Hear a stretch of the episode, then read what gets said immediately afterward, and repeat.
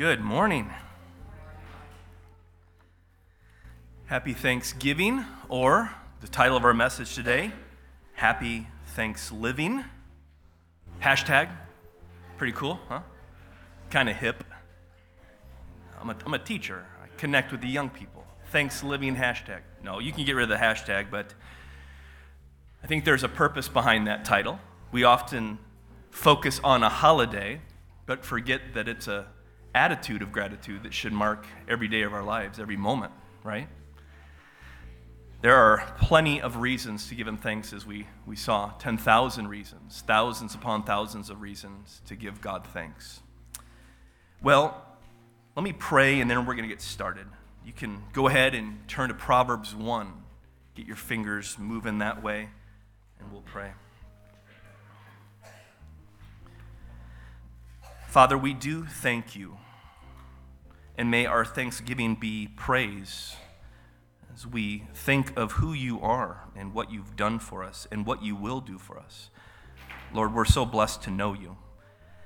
You are the God who forgives sins. You forgive all our sins. You're the God who heals. You're the God who redeems our life from the pit. You're the God who crowns us with steadfastness and love. You're a God who's like a compassionate father. You're a God of justice. We could go on and on. Lord, we're so thankful to know you. Help us today to be challenged with our attitudes, with our lifestyles. Lord, we pray that you'd help us to apply this to our lives, that we would be living lives of thanksgiving. Lord, we pray that this message would be applicable, and so that we would fight against anxiety with gratitude, and we would know how to fight against our apathy, our apathy with gratitude. And so we pray that we would be able to take this beyond the doors. Work in our lives, Father. Apart from you, we can do nothing. So we need you now. In Jesus' name we pray. Amen. So we've been doing a series on Proverbs, the book of Proverbs, and we've been looking at major themes in the book of Proverbs. And I don't know, does anybody remember the theme verse? I, I mentioned it the very first time we got together on this, so you're okay if you don't. That is it. That is it. Now, the, there are two verses that really capture that. You could look at Proverbs chapter one with me for a moment. Proverbs chapter one and verse seven. This is the theme verse of Proverbs. Proverbs chapter one and verse seven. The fear of the Lord is the beginning of knowledge. The fear of the Lord is the beginning of knowledge, but fools despise wisdom and they despise discipline. So the first step towards knowledge and knowing how to use knowledge is to fear God, to have a fear of God, an awe of God, a respect of God, an awe, a reverence for God. Go over to chapter nine, verse ten, chapter nine, verse ten, and similar words. Instead of the beginning of knowledge, it says this. The fear of the Lord is the beginning of wisdom. The fear of the Lord is the beginning of wisdom. Knowledge can be contained in your head. It's cognitive. It's informational. But wisdom is skill. It's knowing how to apply God's knowledge in God's world in a way that pleases God. It's to go with the grain of the universe. It's to know how to live in God's world in a way that pleases him. And if you want to live a life that pleases God, you need to have a fear of the Lord. Now, I think that that looks like this. I think the fear of the Lord looks like submitting to God, respecting God. I think it looks like obeying his commands. Fearing God looks like acknowledging God. It looks like a life of gratitude. If you fear the Lord, you're constantly thinking about him and what he's done for you and who he is for you. Turn over to Proverbs chapter three for a moment. Proverbs chapter three, verses five through six. This is, I think, practically what fearing God looks like in our everyday life. Chapter three, verse five through six. Trust in the Lord with all of your heart. Lean not on your own understanding. In all your ways, acknowledge him, and he'll make your path straight. If you fear the Lord, if you have an awe of God, you will lean on him and not on your own wisdom and understanding, and you will acknowledge him all your days. You'll acknowledge him in everything. You'll give him thanks and gratitude. You'll honor him and respect him. So this has been a series on Proverbs. And today, of course, we're thinking about Thanksgiving. But I want to rise above Proverbs. I want to go up to thirty-five thousand feet and get an aerial view of gratitude and thanksgiving. I think it'll be helpful and it'll be practical for our lives. So I think we all know where the holiday of Thanksgiving got started.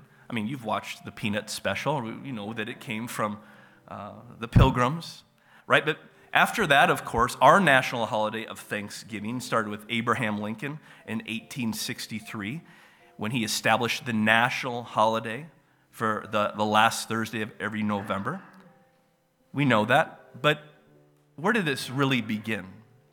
It wasn't Abraham Lincoln that invented Thanksgiving or Thanksgiving. It was God's idea. This is God's idea. A life of praise, a life of fearing him, a life of honoring him and acknowledging him. I can't help but think of that shorter catechism that says, the chief end of man, this is why we're here, the purpose of life, the chief end of man is to glorify God and to enjoy him forever. I like the way one Bible teacher put it, the chief end of man is to glorify God by enjoying him forever. So that's what life is about. It's about acknowledging God and fearing God in that way, right? Thanksgiving. Now, I have to be honest with you. I don't mean to be negative, but I'm not so sure that Thanksgiving, that a thanks living goes, is really climbing the charts in America, that a heart of gratitude characterizes the U S A or Europe or the world in general. Um, I used to work customer service. So I remember what it was like to be the first person they saw as they walked into the gym or the club or the store. Good morning, how are you? You know, you've been a bunch of Scrooges and cranks. And but I see it in my own heart. I see a lack of gratitude. I see a murmuring spirit.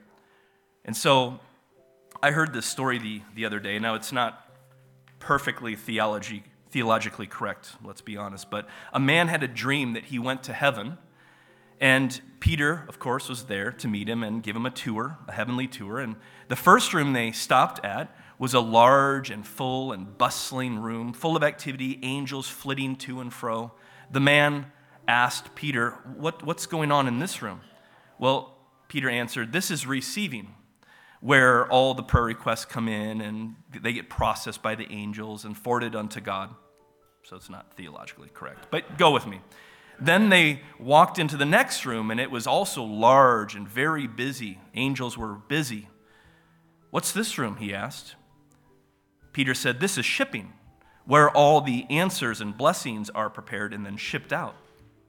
Then they came to a third room, and it was very small and very cramped, and there was only one angel in there, and he looked about as bored and lonely as the Maytag repairman. And this newcomer to heaven asked, what is this room? And Peter answered, this is acknowledgments. This is gratitude. This is where we receive all the thanks for the answered prayers and blessings. Let's be honest. It's wonderful that we get to go to our Father and say, would you give me my daily bread? And we're so privileged to do that. But if I'm honest, I don't always overflow with gratitude. I complain. I'm a sinner. I'm a sinner. And so are you. So I'm not alone. I feel better. So there's a, another story. It's, it's the story told by Shakespeare in his play King Lear. It's the story of a king who voluntarily gives all of his inheritance. And he gives his royalties and his titles and his properties to his three daughters, only to find himself, at the end of the day, hopelessly and helplessly reduced to poverty and homelessness. The king is homeless. These three daughters, they go on to cruelly and callously forget all about their father, the king. They get it all, and they turn their backs on their father. King Lear, he laments. And this is what he says.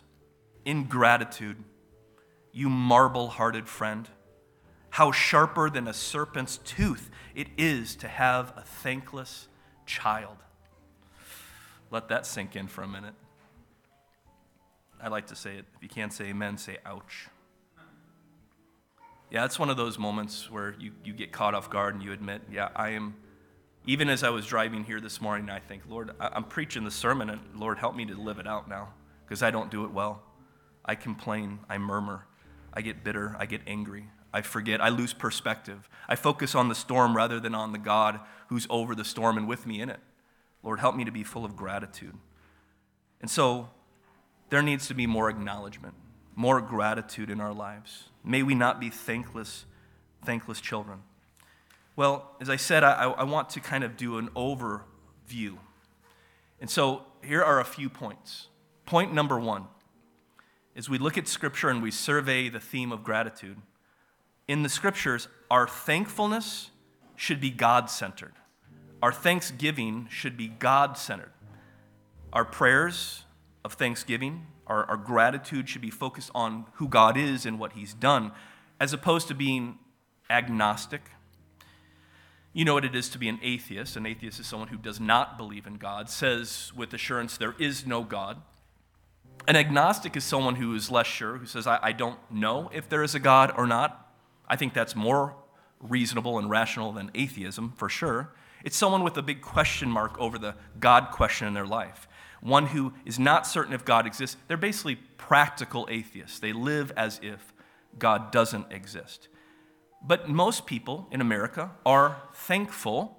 They feel a sense of gratitude, but they're agnostic in their thanksgiving. If you go around the table, most of us do this. Is this your tradition? Let's go around the table and say what we're thankful for. Wonderful tradition. I really like that. But most of us, this is what one writer said, American Thanksgiving is often agnostic. Many Americans feel a sense of gratitude, but strangely, we know not to whom we should give the thanks. We often pat ourselves on the back, or we feel a, self, self, uh, a sense of self-sufficiency, right? Who put that food in the pantry? Well, I did. I went to work and I worked hard. My question would be, who gave you your health? And who allowed those circumstances to come together so you got that job? Every good and perfect gift comes from above, James says, coming down from the Father of heavenly lights, who doesn't change like the shifting shadows. He doesn't change. He's good, and every gift comes from above. Paul says to the Corinthians, with all their gifts, this church in Corinth had all the spiritual gifts. He says, listen, with your pride, what do you have that you didn't receive? America's Thanksgiving is often a thankfulness of agnosticism. May our Thanksgiving be what it is in Scripture. In Scripture, gratitude is praise. It's the way you praise often. It is a way of praising God. It is one of the ways that Israel would come into the temple. They would bring sacrifices of thanksgiving, but God wanted more than the sacrifice, the physical animal. He wanted the heart attitude, and that was how you praised God, and that's how we do it today, is a life full of gratitude, acknowledging God. That is worship. And so in the Bible, thanksgiving is God-centered. It's praise, it's worship.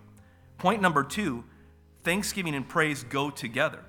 So it's God-centered praise. I think I just basically made that point. Look in your Bibles at Psalm one hundred. It's a very short little psalm. This would be a great one to memorize. Psalm one hundred, here we see that there's almost an overlap in the words praise and thanksgiving. They're, they overlap, they go together. There's almost a parallelism here. Psalm one hundred, we should have God-centered praise, and our thanksgiving should be understood to be a form of worship. You're acknowledging God. Look at Psalm one hundred. Shout for joy to the Lord, all the earth. Worship the Lord with gladness. Come before the Lord with joyful songs. Know that the Lord is God. It is He who made us. We are His. We are His people, the sheep of His pasture. Here it is, verse four. Enter His gates with thanksgiving and His courts with praise. Give thanks to the Lord and praise His name. For the Lord is good, and His love endures forever. His faithfulness continues through all generations. But but do you see there's an overlap between praise, worship, and gratitude? Gratitude. Enter His gates with thanksgiving. His courts, enter that with praise. Give thanks and bless the Lord. Worship is thanksgiving. Thanksgiving is worship. Or you could just trust me on this one or turn there. Psalm thirty-four, verse eighteen. Psalm verse eighteen of chapter thirty-four, thirty-four eighteen. I will give you thanks in the assembly. I will give you thanks. Among throngs of people, I will praise you. So I will give you thanks in the great assembly of God's people. In other words, in the throngs of your people, I will praise you. See how important thanksgiving is, gratitude is? It is worship. It is worship. And as we'll soon see, the opposite of gratitude is idolatry. Ooh. The opposite of gratitude is idolatry. Putting something else in the place of God. Something will get your praise. Something will receive your gratitude. It might be you. Praise me. It might be something or someone else. But if it's not an acknowledgement of God for who he is and what he's done, it is idolatry. So our thanksgiving should be God-centered. Number two, thanksgiving and praise go together in the Bible. Three, God's people should be characterized by thankful hearts. That's why we said, how about instead of just a holiday, Thanksgiving, we transfer it over into everyday life, thanks living, right? It's to characterize the people of God. It's to characterize our daily lives. Look at Ephesians. So I know we're giving you a, a finger workout today. It's okay. You got to get those fingers ready for those forks so you can handle that turkey and that food. Ephesians chapter five, Ephesians chapter five, verses three through five.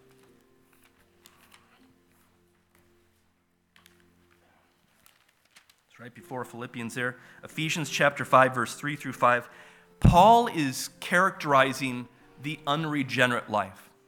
What we were like before we knew Christ, and often how we live and act when we lose perspective as believers.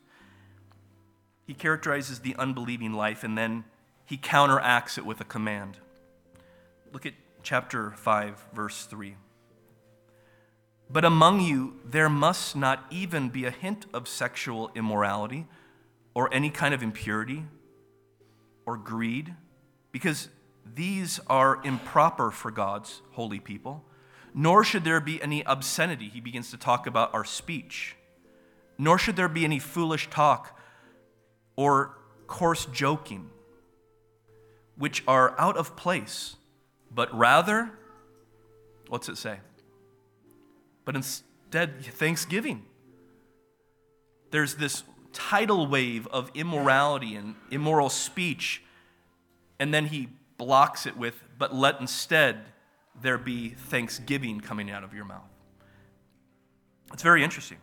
It, it seems that thanksgiving, gratitude, offering praise to God is a remedy for immoral speech and immoral living.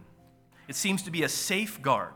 Think about it. If I am focused on the Lord, acknowledging who he is, what he's done for me, what he's done in my life, it doesn't give me a lot of time to focus on my flesh. And so it's hard to sin when you're busy thanking God. They're like oil and water. Gratitude is a remedy, as we'll, we'll focus on that last point, as the last point this morning. It is a remedy. It is a medicine. It is a tonic for our lives. Thanksgiving is. It's so important. We should talk about it more. It's the solution to ungodliness in the heart and ungodly speech. Instead of the dirty jokes and the sexual innuendos, and how about instead we just praise him?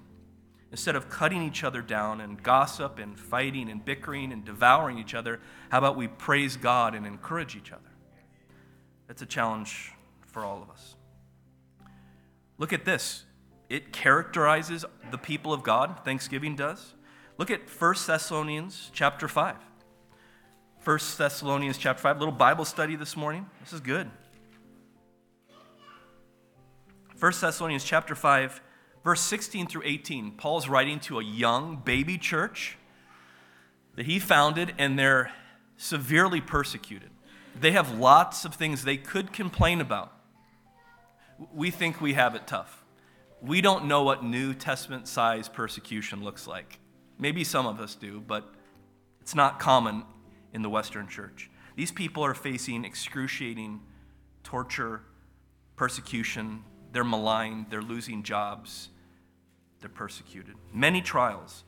And he says to them in chapter five of First Thessalonians five, verse sixteen through eighteen, as he's wrapping up the letter, rejoice always.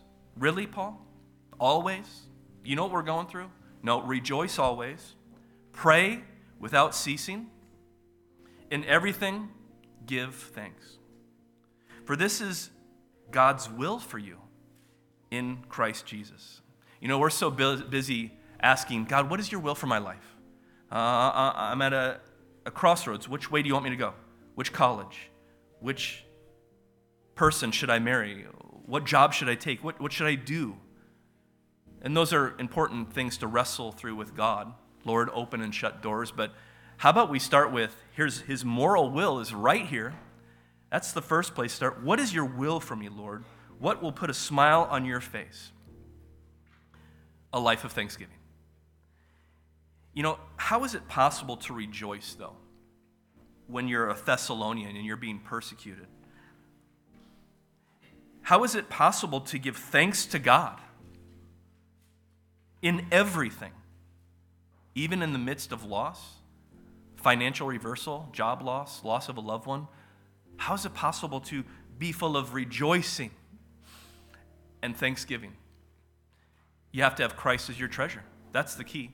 You have to take hold of something outside this world that is your treasure, that can't be stripped away from you by persecution. It has to be, Christ is my treasure. And then I can rejoice no matter what. And then I can give thanks no matter what. So there are no conditions here. Uh, give thanks, but only if, no, in everything. And you can give thanks if you know that God is, for example, sovereign and good. You know, that's that's how James can say to persecuted believers, consider it pure joy, brothers and sisters, when you face trials of various kinds, because you know something. You know that God is working all things together for your good, essentially. He says, consider it pure joy when you face trials of many kinds, because you know the testing of your faith develops perseverance. Let perseverance have its full work in your life so you might be mature and complete, not lacking anything.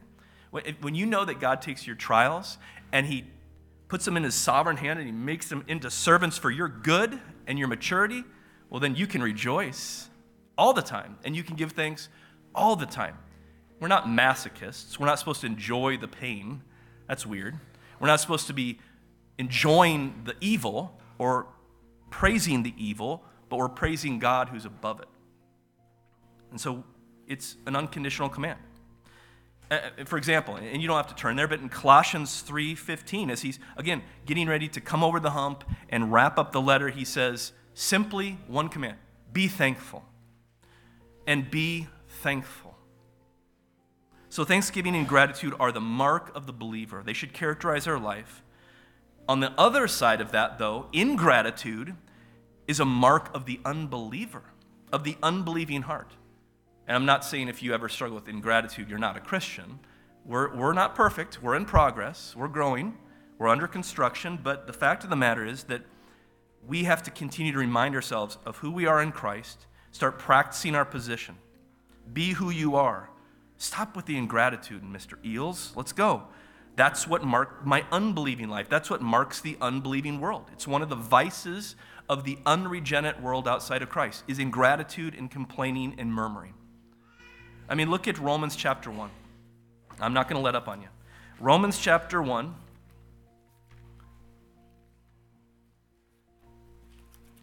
It's good to maneuver our sword and, and work it. Romans chapter one, verse eighteen through twenty-three, I've said this to you before. Paul's writing in chapter, well, the whole book of Romans is Paul writing like a prosecuting attorney, at least for the first three chapters. He's a prosecuting attorney making a case against all humanity. I mean, he really drives home his case in chapter three, verse twenty-three. For all have sinned, all have sinned and fall short of the glory of God. But in chapter two, he says, listen, the Jew, the Jew is guilty. because they've had the law, they've had the book, they know God's commandments, they know his character, they know his will, and yet they, they don't even live up to that. They have enough light, and they don't live up to the light. And so they're without excuse. Yeah, Paul, but what about the Gentile, the, the pagan, the people who don't have the law, the Romans, the Greeks, the people who, who live in some deep, dark jungle out in the middle of Ecuador? What about someone who doesn't have the law written on the page? Well, he says, they have enough revelation, general revelation in God's creation, and yet they still do not acknowledge him. They do not live up to the light. L- let's look at it. Romans chapter one, verse eighteen. Again, he's writing like a prosecuting attorney. He's making a case against all humanity and their desperate need for rescue. The wrath of God is being revealed from heaven against all the godlessness and wickedness of men who suppress the truth by their wickedness, since what may be known about God is plain to them. It's plain to everyone. They're without excuse because God has made it plain to them. For since the very creation of the world, God's invisible qualities, his eternal power, his divine nature, they've been clearly seen, perceived, being understood from what has been made, so that man is without excuse. Listen to this. For although they knew God, they neither glorified him, nor did they give him thanks. They didn't honor God, nor did they give him thanks. But their thinking became futile, and their foolish hearts were darkened. Although they claimed to be wise, they became fools, and they exchanged the glory of the immortal God for images made to look like mortal man or birds or animals or reptiles. See, what we're saying, the unbelieving world, they know, they can perceive design in creation. They see a vast universe. They see, they look within the cell, they see the nanotechnology, they see uh, evidence of a designer, they see a fine-tuned universe. They see the goodness of God in the seasons, but they suppress the truth. They do not acknowledge him. They do not give him thanks. And what happens when you do not give the Creator thanks? They exchange. It's a horrible exchange. They exchange the glory and the acknowledgement they should give to God, and they give it to the things he made. How dumb is that? It's a foolish exchange. When we say, praise God for the food, the family, the fitness, the falling in love, all those wonderful things, but ignore God. We don't see him, but we see all the things. We worship the gifts and not the giver. We eye our bridegroom's garments and we ignore the bridegroom. It's foolish. That's what marks the unbelieving world. They're agnostic in their thanksgiving. They do not acknowledge God. And if you look at Second Timothy chapter three, verse one through four, you see the same thing. Paul says, we are in the last days. We're in the last days. We're walking into the headwinds of the last days, and this is what characterizes the last days. So, tell me if this sounds familiar. The sins and the vices of a pagan society. He says, but realize this. This is Second Timothy three, one through four. Realize this, that in the last days, difficult times will come. Men will be lovers of self, lovers of money, boastful, arrogant, revilers, disobedient to parents, unholy, unloving, irreconcilable, malice, malicious gossips, without self-control, brutal, haters of good, treacherous, reckless, conceited, lovers of pleasure rather than lovers of God. And you saw that I left one out. And they will be ungrateful. Ungrateful. May we not be those children who are ungrateful.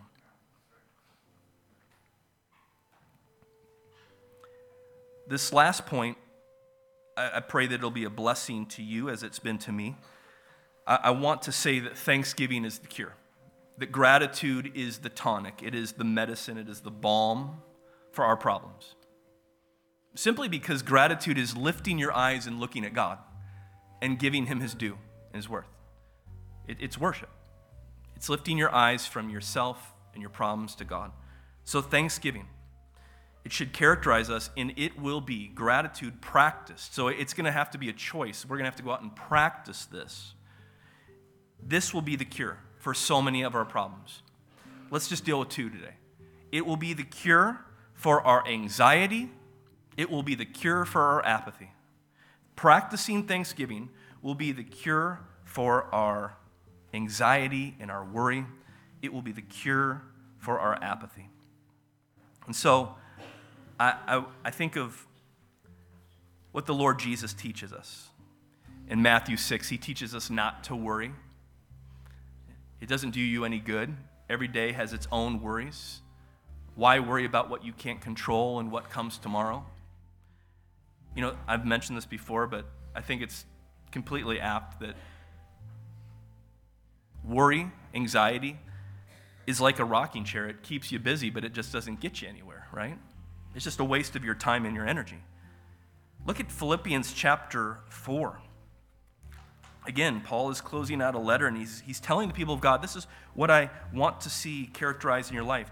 Th- these are choices you need to make. So chapter four of Philippians, we all know this well. Let's start in verse four. Rejoice in the Lord always. Philippians four, verse four. Rejoice in the Lord always. I will say it again, rejoice. Let your gladness be evident to all. The Lord is near. Do not be anxious about anything, but in everything, by prayer and petition, with thanksgiving, present your requests to God. And then, verse seven, the peace of God that transcends all understanding will guard your heart and guard your mind in Christ Jesus. I mean, what a promise is that? But it's one you got to go after. You want peace, that inner tranquility? You want to be that calm sea in the midst of a storm? You have to do something. You have to rejoice in the Lord, not in your circumstances. You have to remind yourself, Jesus is near. He's with us, but he's coming soon. That gives you perspective in the storm. The king's coming. Look at the horizon. And you need to pray. Rather than shoulder it all yourself, how about you take it off and just hand it to the king, to your father, and say, I need you to fix this. I, I can't do it. I don't have the resources. I don't have the wisdom. I don't have the insight. I don't have the perspective. I don't have the strength. And you own it all, Lord. You deal with my struggles and my problems. So anxiety, we all struggle with it on some level, worry. And we have to know what to do with it. You have to hand it over to the Lord. And so we're to pray and everything. So instead, instead of worrying always, the tonic is to pray always. But there's a qualification, with a thankful heart, with thanksgiving. Hand it over to the king. Let him deal with it. We know what Psalm ninety-one says. He who dwells in the shelter of the Most High God will rest in the shadow of the Almighty. I will say to the Lord, you are my refuge, my fortress, my God in whom I trust. What does trust look like? What does running to God as a fortress and a refuge look like? It looks like help. It looks like prayer. But prayer with a certain attitude. It's prayer with a thankful heart. This isn't just a naked prohibition. Don't worry. Pray always. Pray. So the next time you have a worrisome thought, stop, pray. And let me challenge you to thank God for something in that moment. Thank God for who he is in your struggle and what he can do, what he will do. Thank him for his blessings. I've had one of those weeks where things haven't gone well, where the bathroom door broke, and then the toilet broke, and then there was a leak on the floor again, and it just, you know, you know how it goes. Home ownership. Thank, but thank you, Lord, that I have a home. Thank you, Lord. Thank you, Lord, that I have insurance. And there's so many things to thank the Lord for. I mean, this is such a minor issue, right? I have healthy children. I have a wonderful church family. More importantly, I know the Lord Jesus. I know where I'm going. I have peace with God. Lift your eyes to Him and leave your problems with Him and bring your requests to Him, your petitions, but with thanksgiving, present your requests to God with a thankful heart, and that will please Him. Take it off your shoulders, put it on Him. And this is what we discover uh, from Peter. Peter, First Peter says, cast all your anxiety on Him because He does care for you. He cares for you. It's, that's a prayer that takes to heart my favorite passage, Romans eight twenty-eight. God works all things, all things, even the bad things, together for good for those who love Him and who are called according to His purposes. Just know that He will work it all together for your good, to make you more like Christ Jesus. But do it with a thankful heart. That is a choice. I've told this story many times before, but Matthew Henry, you know, he's the Bible commentary. He's got a big commentary like that. He was a preacher, itinerant preacher. He would travel and share the gospel and preach in different churches. Well, there was one particular incident, uh, a day where he was riding on horseback and someone stopped him and jumped him and stole his wallet. And so instead of complaining, he went home and he remembered this verse. Instead of anxiety and worry and letting it just take me over, I'm going to go home and I'm going to practice thanksgiving and I'm going to leave my requests with the Lord. And so he wrote in his journal, I'm thankful that I've never been robbed before. I'm thankful that although he took my wallet, he did not take my life.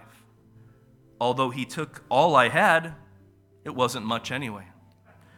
I am thankful, I am glad that it was I who was doing, not the robbing. I'm thankful that I was the one robbed, but not the one any longer doing the robbing. So he knew how to make lemonade out of lemons, right? And it was simply by going to the Lord with requests and concerns and doing it with a thankful heart. That is how mature people of God deal with tough times. We get our eyes off our problems and ourselves, and we lift our eyes to the Lord who can solve the problems, and we give Him thanks for all that He's doing through the problems. And the result, it says in verse seven, is peace. It comes rushing in. It's not the peace that the world can understand or explain. I've met people in the most dire of circumstances. I met a lady who lost a, a son. That's my worst fear, is losing a child. I can't even fathom how you handle that. And she said she lifted her voice to the Lord. The Lord was giving her hymns and songs in the night. She praised Him and she thanked Him for all the things that she had. She thanked the Lord for the son that she'd had for fourteen years. She thanked the Lord. She praised the Lord, gave Him thanks. She lifted her eyes above herself and her problems. And she said, I, I can't explain to you the peace that came over me. I could have never expected or understood that peace apart from God's grace in that moment. He gave me just what I needed. And, and I think we've all experienced that when we've leaned on the Lord. It's a choice. You have to decide to practice the gratitude, right? And so let us do that. Lean hard into the Lord with a thankful heart. Receive holy repose and serenity that only God can give you. It's, it's like the hymn says, stayed upon Jehovah, hearts are fully blessed, finding as He promised perfect peace and rest. But you have to stay upon Jehovah. You have to lean into Him. You have to run to Him and praise Him. Now, how do you deal not just with anxiety, but how do you deal with apathy? That's something that I hate to see in myself and I struggle with. I hate to see it in our young people, in my children. How do you deal with that? Well, I want to give you, as we're wrapping this up, I want to give you a tool. I want to give you a particular passage that's been such a help to me. It's a psalm. It's Psalm one hundred three. And what's so interesting about Psalm one hundred three is that it's not a psalm so much about praise and thanksgiving. It's, a, it's, it's an assistance to praise. It is a tool to help you to praise. What's so encouraging is that it's King David. And he's admitting that he's struggling with apathy. I can picture in my mind's eye, I can see David and you can see through into his soul, and there's a little flame, but it's flickering out. It's about to go out. And so he's going to fan the flame of praise and worship and thanksgiving by meditating on who God is and his blessings and his character. He's discovered one of the keys to destroying and fighting against apathy and spiritual dryness. Do you ever get that? You know, we have our spiritual highs, and then you come back from camp, and the real world sinks in. Or you leave church, and the, you get to Wednesday, and it sinks in. We all struggle with apathy. There are days I get up, and I don't feel like reading my Bible. I don't feel like praising the Lord or thanking him. There's a dryness, a spiritual dryness. But what's so encouraging is that they're real people in the Bible, and we can learn from them. Look at Psalm, we'll start to close things out, but look at Psalm one oh seven, just, sorry, one oh three for just a moment. This is a tool. So let's go home and, and do what David does here. Psalm, I can't talk and turn at the same time, so there we go. You'll notice in verse one, David says, "Praise the Lord, O my soul. All my inmost being, praise his holy name." He's giving himself a spiritual pep talk. Do you ever talk to yourself? I talk to myself. People are like, "What? Huh?" Oh, sorry. Talking to myself. Well, he's talking to his own heart. Come on, heart, praise the Lord and all that's within me. He, he sees in himself a half-heartedness, a, an apathy. Praise the Lord, O my soul, and all that's within me. Verse two, praise the Lord, O my soul. And here's how he is going to stoke the fire again. Here's how he's going to fan the flames. Here how, here's how he's going to stir up praise and gratitude in his heart again. It's in verse two. Forget not all his benefits. Come on, soul, praise the Lord wholeheartedly. Forget not his many benefits. Forget not. David arouses himself, says one writer, to thanksgiving by using his mind and his memory to kindle his emotions. And there's more than enough fuel in this psalm to turn a fluttering, dying flame in his heart into a roaring fire of praise and gratitude again. David is fanning the flame by remembering, by rehearsing, by meditating on God's blessings and his promises and his character. One of the old-timers that discipled me back in Atlantic, Iowa, his name was Bud Lindemann. And Bud would say this often to me. He said, "Our problem is that we remember all the things God wants us to forget. And we forget all the things that God wants us to remember." That's our problem. I forget all the things God wants me to forget. Or every, let me, I remember all the things God wants me to forget, right? I, I meditate on my past and my struggles and all the negatives instead of remembering the things that God wants me to remember. The important things, like who he is, what his promises are, what the future holds for me in Christ Jesus. And so he goes through and he remembers, he meditates on all these blessings from God. I'll just give you a sample. The first five verses, he meditates on, he remembers God's blessings, and he piles up these verbs. So forget not his benefits, verse three. He's a God who forgives all our sins. He heals all our diseases. He redeems your life from the pit. He crowns you with love and compassion. He satisfies your desires with good things so that your youth is renewed like the eagles. He just piles up these verbs, God's blessings, his kind activities towards us. I mean, just the first one he starts with, the Lord forgives all our sins. Isn't that enough to start to thaw out your hard heart and make you want to give him thanks? And so let's challenge, as you continue to read your Proverbs every day, what if we were to go this Thanksgiving break and just meditate on Psalm one oh three and just rehearse all the things God's done for us? He's like a compassionate father. Wow. Uh, he is one, we're told in verse eleven, as high as the heavens are above the earth. That's how great his love is for us. He uses the imagery of immeasurable distances to speak of the greatness of God's love. As high as the heavens are above, that's how great his love is for us. Or verse twelve, uh, he says, as far as the east is from the west, that's how far he's removed our sins from us. So when he's looking at me, he's not seeing my sins. And when he looks at my sins, he's not seeing me. That's how much God loves us. I mean, see, when you preach this to your heart, When you preach the gospel to your heart, it stirs up a heart of gratitude. And that will help you with your apathy and your anxiety. It'll solve a lot of problems in our church, in our lives. Father, we're so thankful that today we can come into your presence and just meditate on this truth you've called us to, gratitude. And may it not just be words we say on a holiday around a dinner table. May we live lives of gratitude. May we offer our bodies as a living sacrifice. This is our spiritual act of worship, lives of gratitude. May we be characterized by it. May people see it in us. May it cause people around us to say, "Tell me about the hope that you have within you." Help us to be ready to give that answer. We thank you for who you are and what you've done. We praise you in Jesus' name. Amen.